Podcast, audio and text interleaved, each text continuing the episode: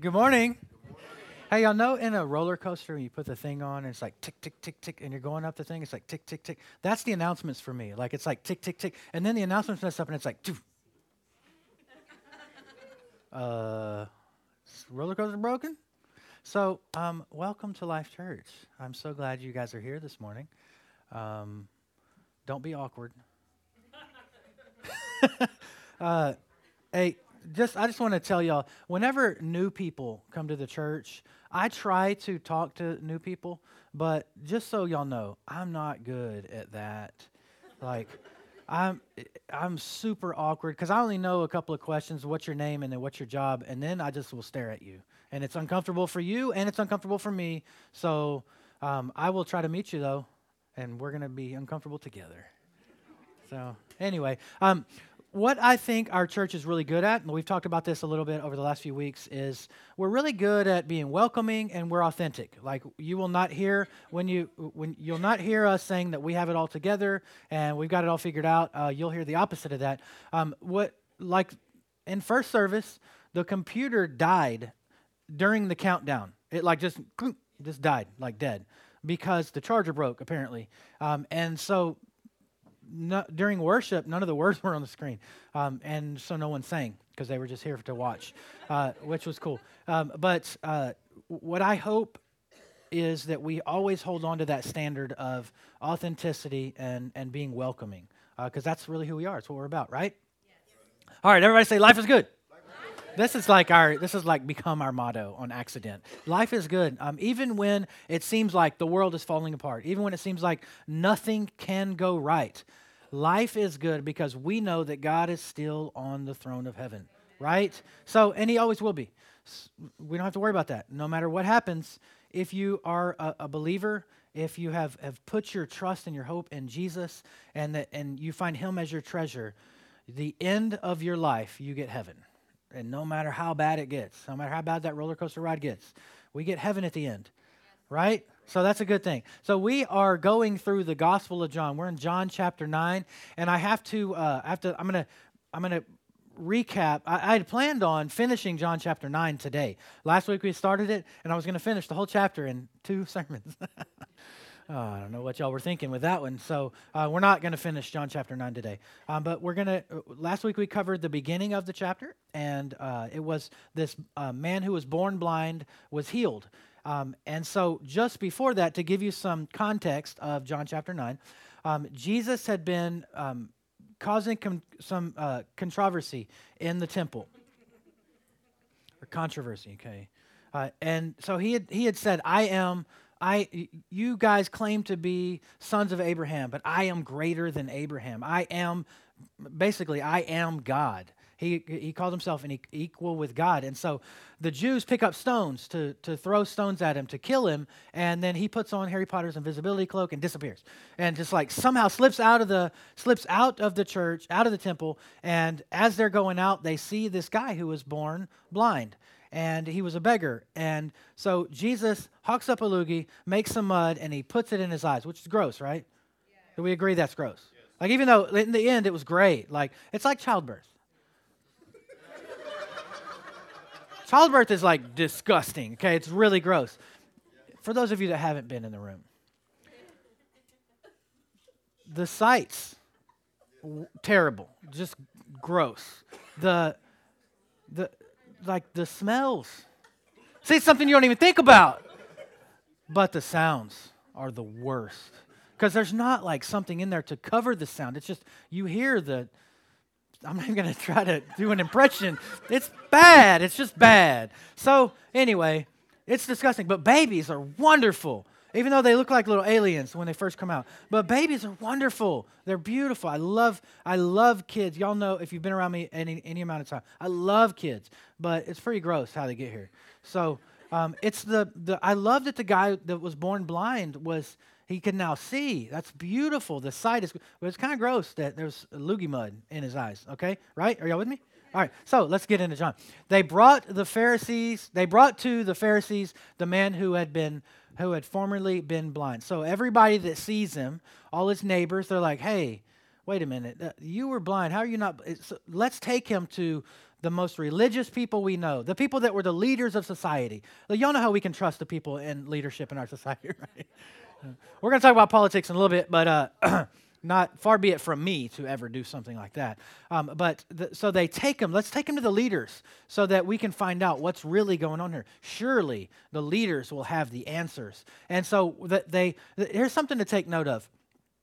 This guy who was born blind had been led around his entire life by he he couldn't go anywhere. He was basically of no use to anyone in society. So they would lead him over to the, the front of the temple, and then he would beg all day, and then they would lead him home because he couldn't go anywhere on his own. So this guy had been radically changed, and still they're leading him around places. And still they're like, hey, we're going to take you to the Pharisees. Come with us. And they take him to the Pharisees. Look, when your life is radically changed, nothing should look the same. It should be different. Everything should be different. You should be different. No part of you should stay the same. There was going to be some things in this guy's life that are going to be radically changed. Now that he can see, he is going to have to get a job. He is going to have to work. He's going to have to do some things with that radical new freedom that he has, right? You, with your radical new freedom, there's going to have to be some changes. It can't be like it was before. It should not be like it was before, right? So now it was the Sabbath day, and Jesus made the mud and opened his eyes. So this is a huge, huge no no. You cannot do this kind of thing on the Sabbath of all days. The Pharisees were the strictest group in Ju- of, of Judaism, and so they were very careful to study and obey every part of the law. They, they even made up extra rules just to make sure that they were following all the things. That, you know, that happens in Christian denominations. Look, I'm not, I'm not saying anything negative right now. I will in a minute. But I'm not saying anything negative about any specific denomination. But denominations can take the truth and then they can add to it to make it, you know, better. Like they're going to take the word and make it better. And I don't think that's their intent. They're just saying this is how we interpret it. And that's exactly what the Jews had done. They had taken the word and they had interpreted. Jesus was constantly challenging the Pharisees about their extra regulations. If you look at the way that the, the Pharisees interacted with people, and the way they interacted with Jesus, you'll see that they weren't adding those extra rules so that they could make it better. They were adding extra rules so that they could tell you how bad your life is. Because they weren't trying to live, live righteously by any stretch. So, um, the, whenever Jesus pushed back on them, especially when it came to the Sabbath, the Sabbath was like a huge, huge deal.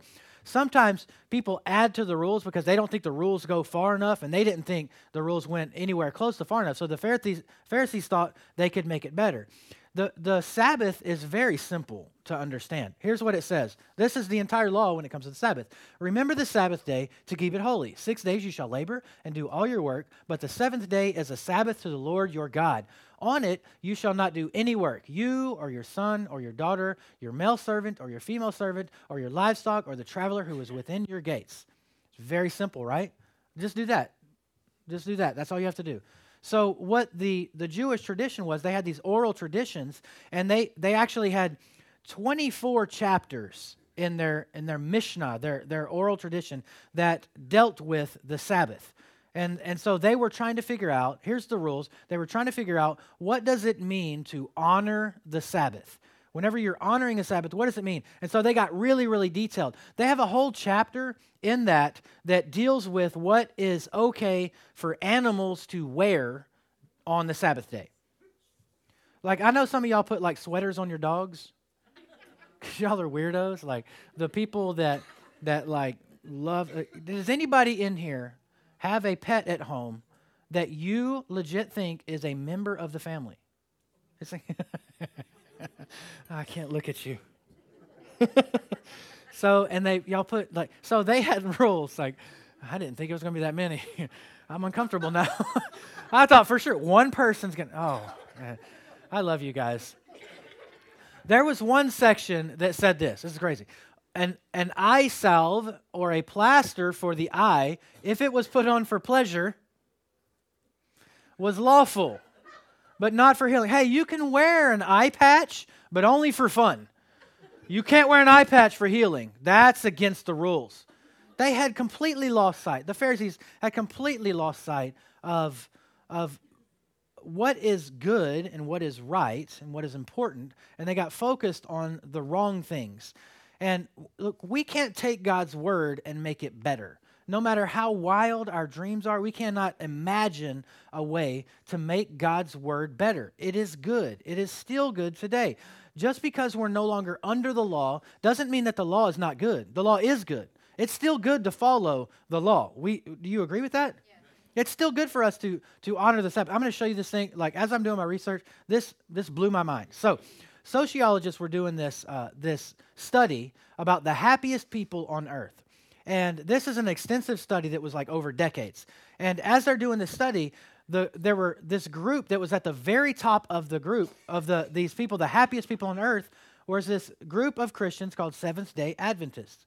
Seventh Day Adventists would vigilantly, they were vigilant about keeping the Sabbath. The Sabbath day was the big. It's in their name, like Seventh Day Adventists. They were keeping the Sabbath. That was their like their their their. They were all about keeping the Sabbath. So they were they were very very all about the Sabbath. So not only were they the happiest people on earth, but on average, they would live 11 years longer than the average American. 11 years. I need you to remember the 11 years thing because it's going to be important in a second. So these people that were, were would rigorously observe Sabbath, the Sabbath, they lived 11 years longer. So the average lifespan in America is 77 years long. Let's see how many days that is. So 365. I'm showing you the math because y'all don't trust me, and y'all be ch- fact checking me. Y'all not believe how often I get fact checked. Every week. It's fine because I don't have feelings. So, um, so 365 days times 77 years is 28,105 days.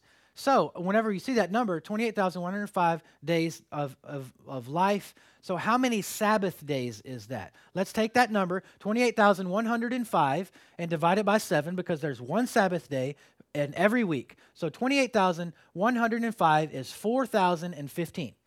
We have 4,015 Sabbath days that a 77 year old would experience, the average American would experience in their life. So, if someone were to, let's take that that um, if someone were to, to honor the Sabbath every every single week of their entire life, how many years would that be? It's exactly 11 years. So 4,015 divided by 365 is exactly 11 years. I'm sure this is a, it's a coincidence, right? Like it's just a, it's totally a coincidence that these people who were giving God one day of the week, wholeheartedly giving God one day of the week, that at the end of their life, God gives it back to them. That's just a coincidence, right? It's like God essentially says, every time you give to me, I will give it back to you. And not only that, these people were happier, so he gave them something back that was better.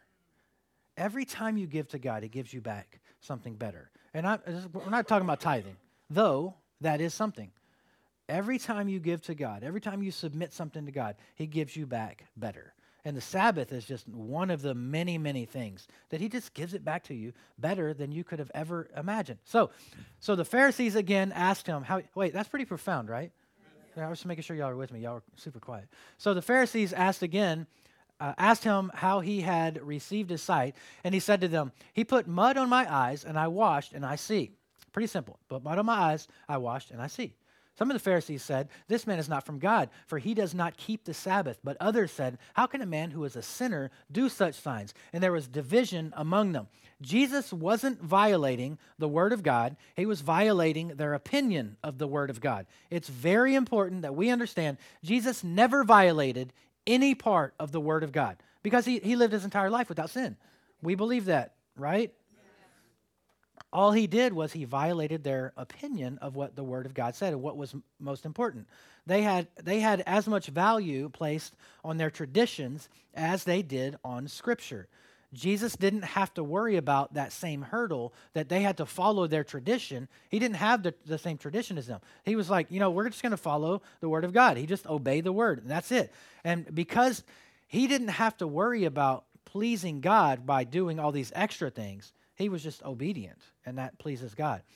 we can get the same way in our in our denominational tr- um, understanding of what we're supposed to do. What Life Church has done is we, I mean, we believe that the, if the Word of God says to do something, we're going to do that thing. You can do more things, other things, as long as it doesn't violate the Word of God, right? We don't um, we don't allow our traditions to be the thing that uh, that is that overrides the Word of God. Where the Word of God and our tradition um, uh, they don't agree, we change our tradition. Right? So, man made religion adds rules and traditions where the Word of God does not. Religion and tradition is constricting, it's oppressive, where the Word of God is freeing. Now, you may think, sometimes I'll read the Word and the Word will tell me not to do a thing. Everywhere that the Word tells you not to do a thing, it is for your freedom's sake. It is not to constrict you from having freedom, it is to give you freedom. If you look at no, no sex until marriage or no sex outside of your marriage, that is a freeing thing. That is to prevent you from being hurt. Are y'all with me? Yeah. So everywhere that there's a that there is something that the Bible says, that thing, that commandment is to give you freedom, ultimate freedom. And everywhere that when, when religion steps in and says, hey, I have a list of rules, you have to follow all of these rules, that's not freeing, that's oppressive. And religion, as we know, can become oppressive. That's what happened with the Pharisees. The Pharisees had all of this, all of these things where they were trying to oppress the people, and we're, like we're the only people that know God. We're the only people that can know how to live, and so you have to do what we say. And it's happened all throughout history that the people want to be in power and so what they do is they, they gain that power. How many churches have you seen that? Christian churches, have you seen that? Where the pastor, like it's a point, and you work really hard and you can be at the very top, and the pastor's at the point, and he's the one that like everything goes through the pastor. That's not how it is here. I will tell you, go to the Bible. Do what the Bible says. And if you find or you think, hey, something you said doesn't, I don't understand that the way you understand it, or or you can say what most people say, hey, you're stupid. You said something wrong. Like people, I'm so glad y'all love me so much because you come to me and you're like, "Hey, that's not what I think the Bible says. You said something that the Bible doesn't say." And and we can have a conversation about it. It's fine. You're really honestly, you're not going to hurt me.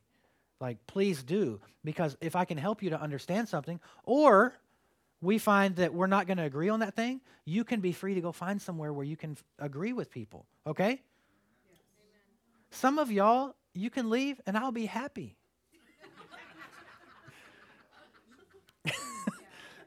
It's not it's not a good way to to grow a crowd.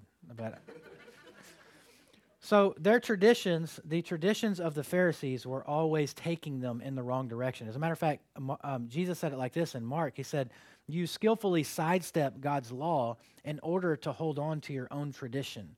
So what they would do is, and this actually came up because the uh, the the disciples were not washing their hands the traditional way that the Pharisees said they had to do it. They were not getting their hands clean. The way they washed their hands was not to clean their hands, it was just this tradition that they had. And the Pharisees were all bent out of shape because the, the disciples wouldn't do it that way.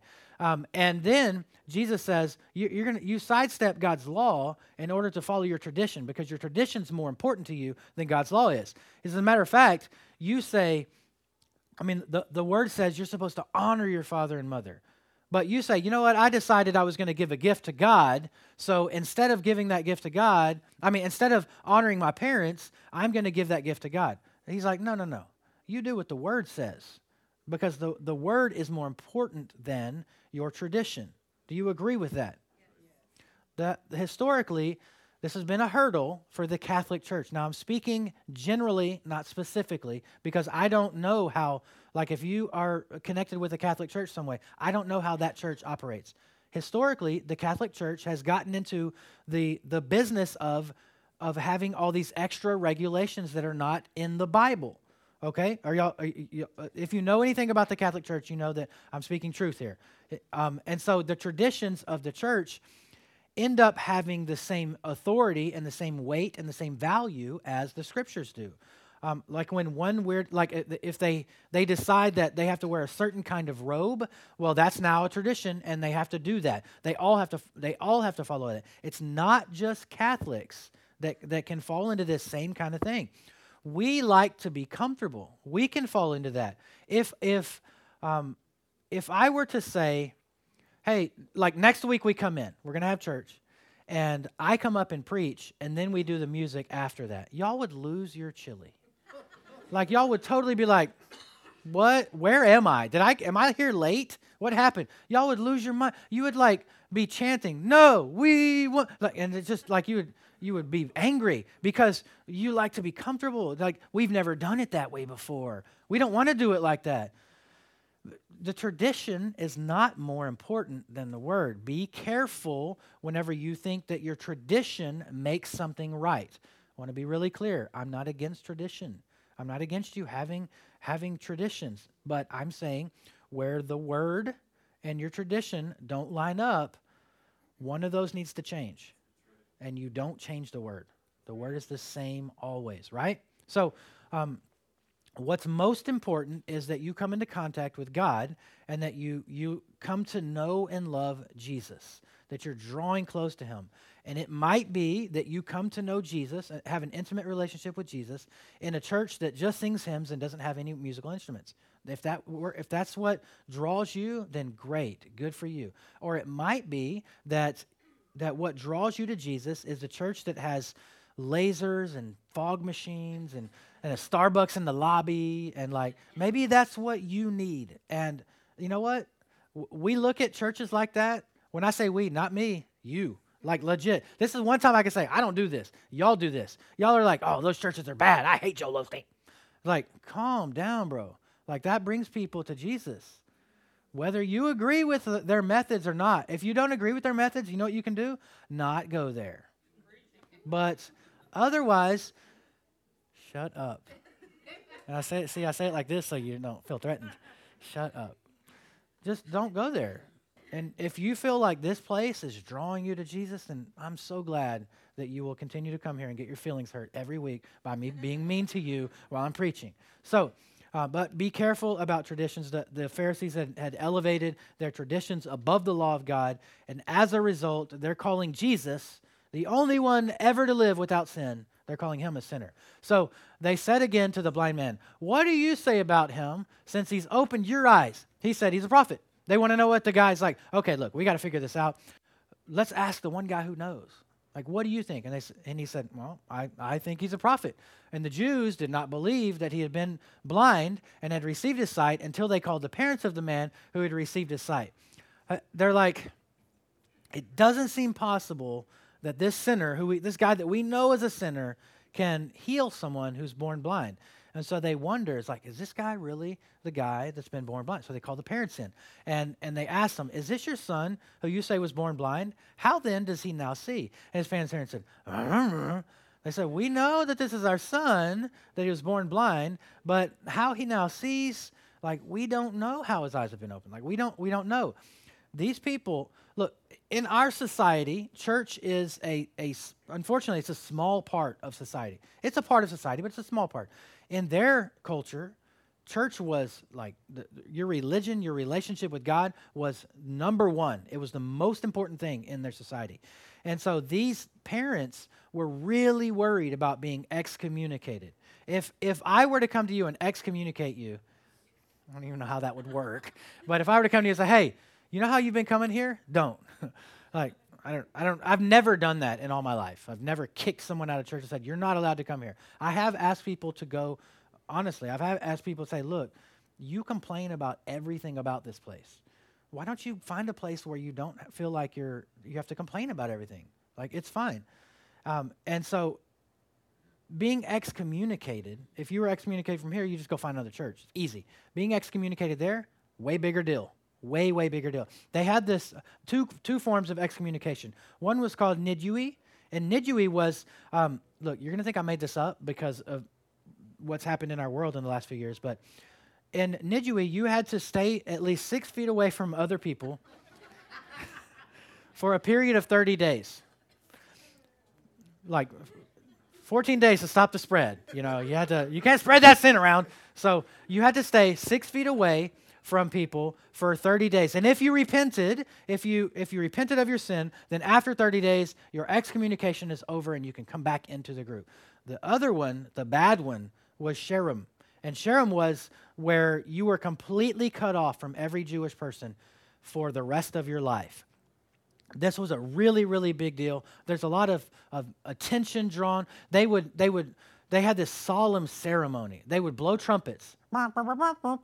There's a sinner here, and they would, they would, everyone would come like gather around as they draw, as they they blow the trumpets, and they would they would light this candle, and then they would read the curse out loud. Let great and real stripes be upon him, and many and violent diseases. Isn't this like the godly people you want to be around? and they're reading it, and they say, and, and let his star be dark in the clouds, and let him be forever, let, be, let him be for indignation, wrath, and anger. Let his silver and his gold be given to others. And they read this curse out loud, and then they blow out the candle because it, that signifies that they're no longer worthy of heavenly light. And then like so what do the parents do? They're so worried that this is going to happen to them. They're like we don't want a ceremony. We don't want a ceremony. Like so i say so what what is this your son? Like how how, how can your son see? And they're like we don't know. He grown why don't you ask him? Like our son is a grown man. You can ask him. We don't have anything to do. Like he didn't even live in our house anymore. He's like he stays he stays over there. Like like we don't want to have anything. So it says therefore his parents said he is of age ask him so for the second time they called the man who had been born blind who had been blind and they said to him give god glory we know this man is a sinner he answered whether he's a sinner or not i do not know one thing i do know is i was blind and now i see like this dude is spitting facts like they said, so how do you feel about this guy? Like we know he's a sinner, don't you agree? He's a sinner. He's bad, right? Yeah, he's bad. So, uh, so um, how how is it that you see? He's like, I don't look. I don't know how he did it. I'm not going to give you my opinion. He gave you his opinion when he asked. He's like, you ask for my opinion. I say he's a prophet. But here's some facts. I was blind and now I see. That is a fact. Have you heard the phrase? I'm just going to talk about some something that's going to get you uncomfortable a little bit. You've heard the phrase, my facts don't care about your feelings. Like we've heard the phrase because we've all been online. When when you should not say that phrase because facts really don't in in all reality facts don't care about opinions. Because facts don't care about anything. They're just facts. It's data. You, however, should care about people's feelings. Whenever you are spitting facts about people that don't believe the way you believe, whether it's whether it's about the Bible or whether it's about your politics or whether it's about what's going on in our culture, no matter what, whenever you're just saying, well, these are facts, just listen to the facts, you're, and you completely ignore people's feelings, you're shutting them down. The healed man, the healed blind man, isn't trying to speculate on his feelings. He's just saying, look, these are the facts. I was blind, and now I see.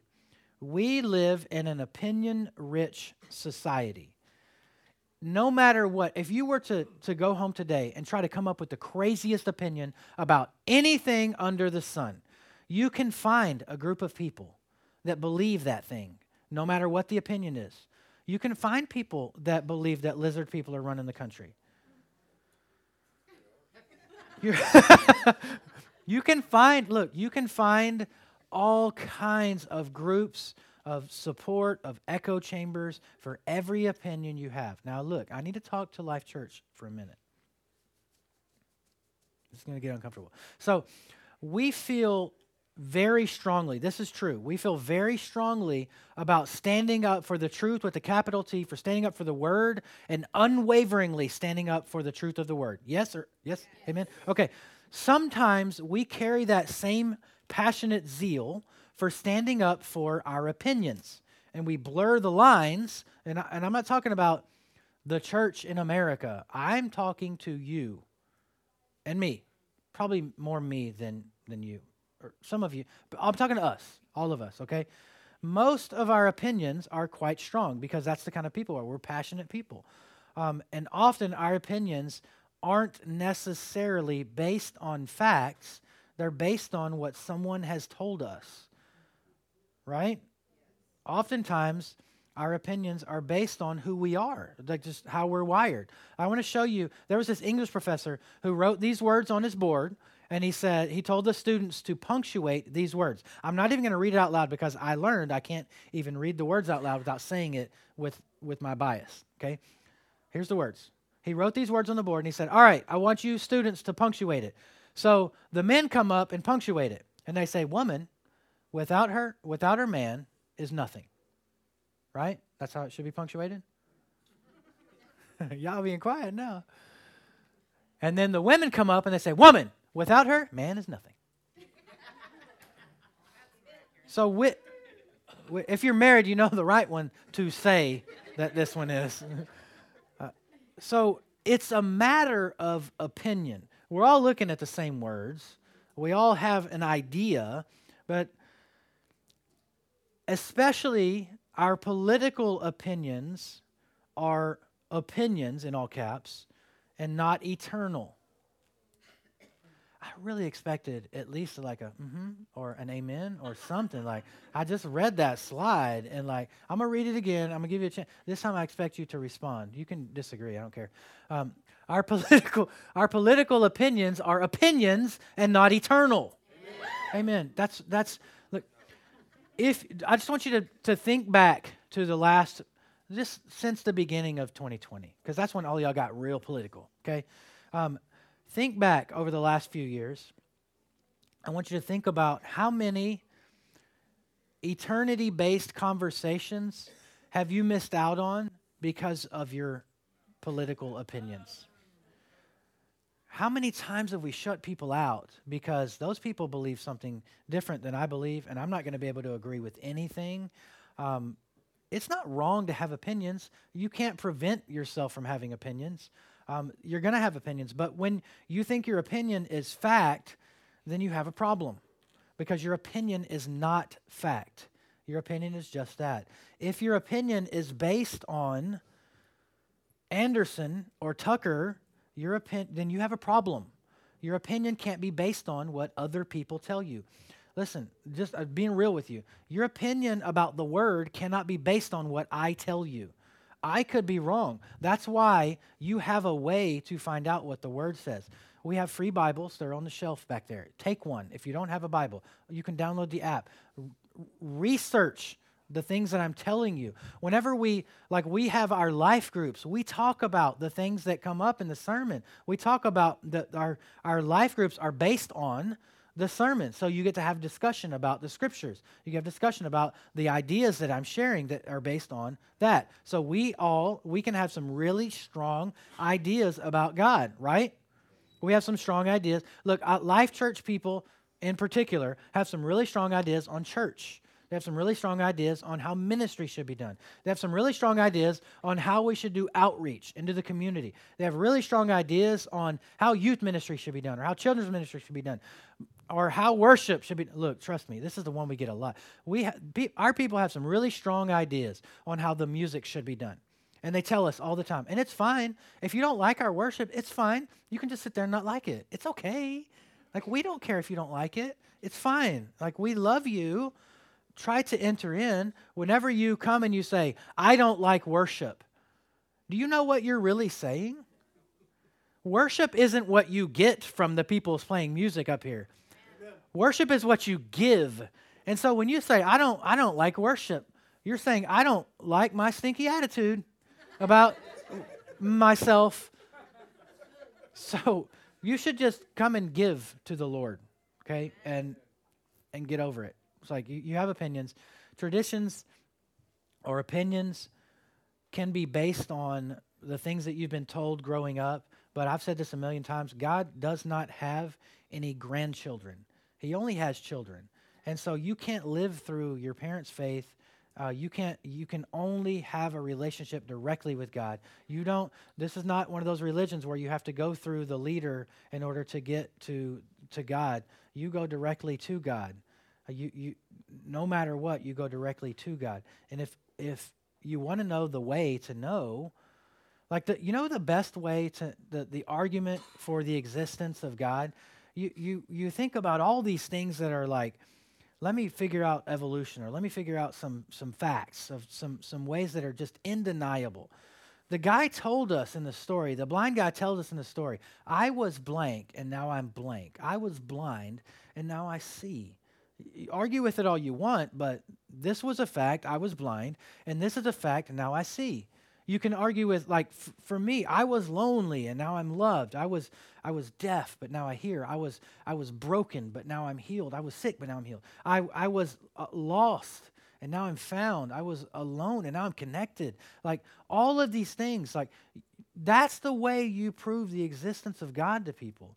Don't don't worry about knowing every single word that the Bible says. Just look, I was this and now I'm this. This is the way he answered. He said, whether he's a sinner or not, I don't know, but I know this. I was blind and now I'm seeing. Hashtag facts. Like I was blind and now I see. Nobody can argue with him about this. They can say all the things. Well, wait, that guy's a sinner. He can't do that. Okay. All I know is I was blind and I see. I was I was dead and now I'm alive. He knows better than anyone. So just speak on what you do know. Like we Life Church, we are a group of people that are grounded in the Word, and we truly have a heart to love and serve the lost. That's what we're about. That's what our church is about.